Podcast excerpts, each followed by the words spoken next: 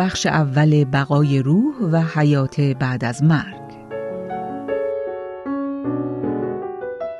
حضرت عبدالبها می‌فرمایند اگر بعد از فوت جسد روح را فنایی باشد، مثل این است که تصور نماییم مرغی در قفس بوده، به سبب شکست قفس هلاک گردیده و حال آنکه مرغ را از شکست قفس چه باک، و این جسد مثل قفس است و روح به مثابه مرغ.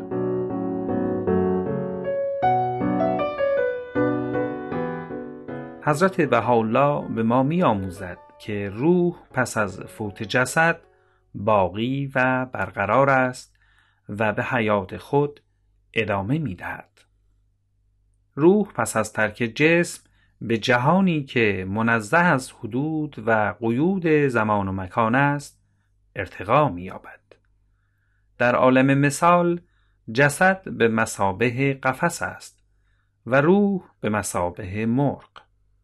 اگر قفس شکسته شود، مرغ باقی و برقرار است. بازماندگان یک متوفا مرگ از دست رفته خود را درناک خوانند و به عزاداری نشینند، لکن برای آن که جهان فانی را ترک نموده است، مرحله جدید در سیر و سلوک در عوالمی دیگر آغاز می شود و به رتبه دیگر از مراتب وجود دخول می نماید.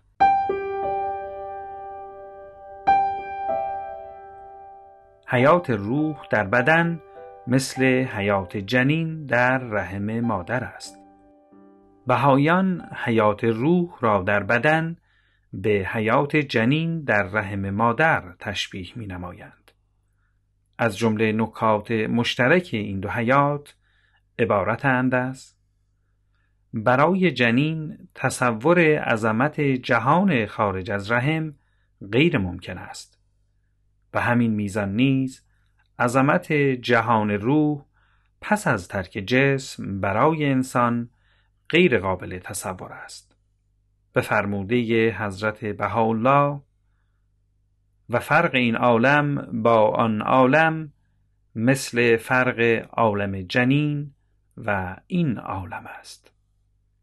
همان گونه که نوزاد به هنگام تولد جهان تنگ و تاریک رحم را ترک می کند و به جهانی باز و روشن قدم می نهد، به همان ترتیب نیز روح پس از ترک جسم به جهانی روحانی گام می نهد و خود را از محدوده تنگ و فشرده جهان خاکی آزاد مشاهده می نماید.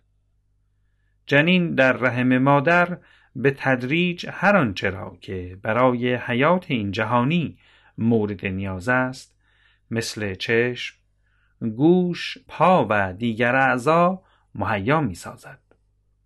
لزوم اعضا و جوارحی که در رحم مادر تکامل می یابند در این جهان آشکار می شود. ناگفته پیداست که در رحم مادر نیازی به وجود آنان احساس نمی شده است.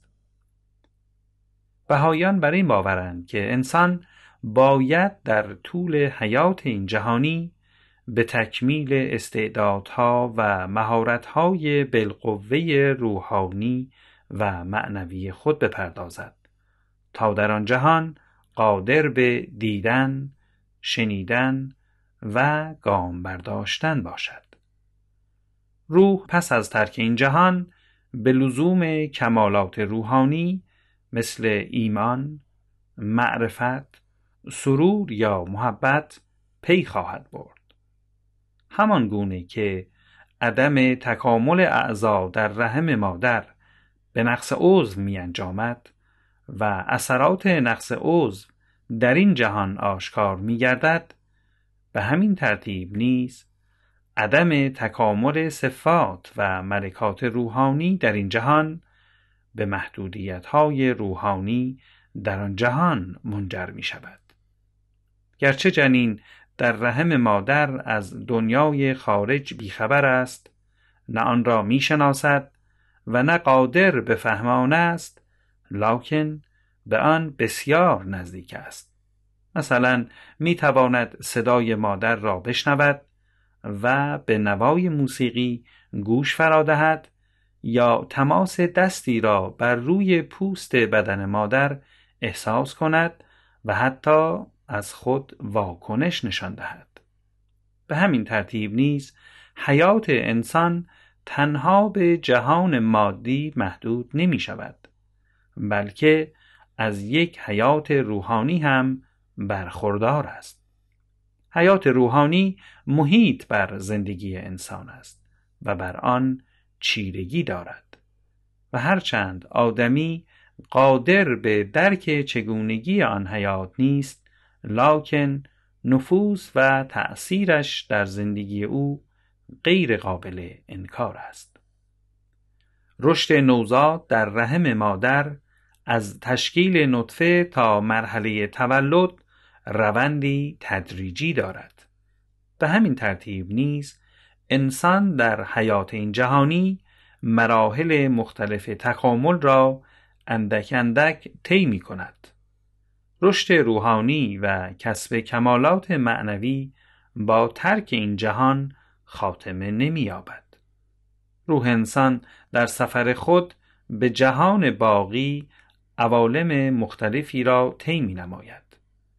به فرموده حضرت بهاءالله مضمون این بیان به فارسی چنین است که: و اما در مورد آنچه راجع به عوالم الهی سؤال نموده ای، بدان که عوالم خداوند بی پایانند و برای آنها نهایتی تصور نتوان نمود و هیچ کس را توان احاطه بر آنها ممکن نیست مگر خود خداوند که دانا و صاحب حکمت است. با وجود شباهت‌های نامبرده میان رشد جنین در رحم مادر و کسب کمالات در این جهان ناهمسانی بسیار موجود است. تکامل اعضا در رحم مادر بدون اراده جنین و به منظور بهره‌مندی آتی در یک جهان مادی است، حالانکه انسان حین زندگی در این جهان خود را به جهت نیل به حیاتی جاودانی که حیاتی روحانی است آماده می سازد.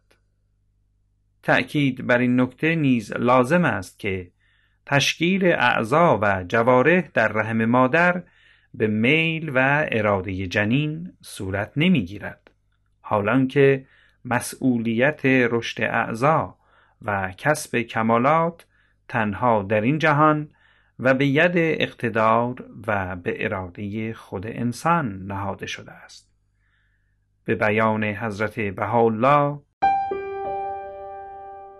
ای بنده من، از بند ملک خود را رهایی بخش و از حبس نفس خود را آزاد کن. وقت را غنیمت شمر، زیرا که این وقت را دیگر نبینی و این زمان را هرگز نیابی.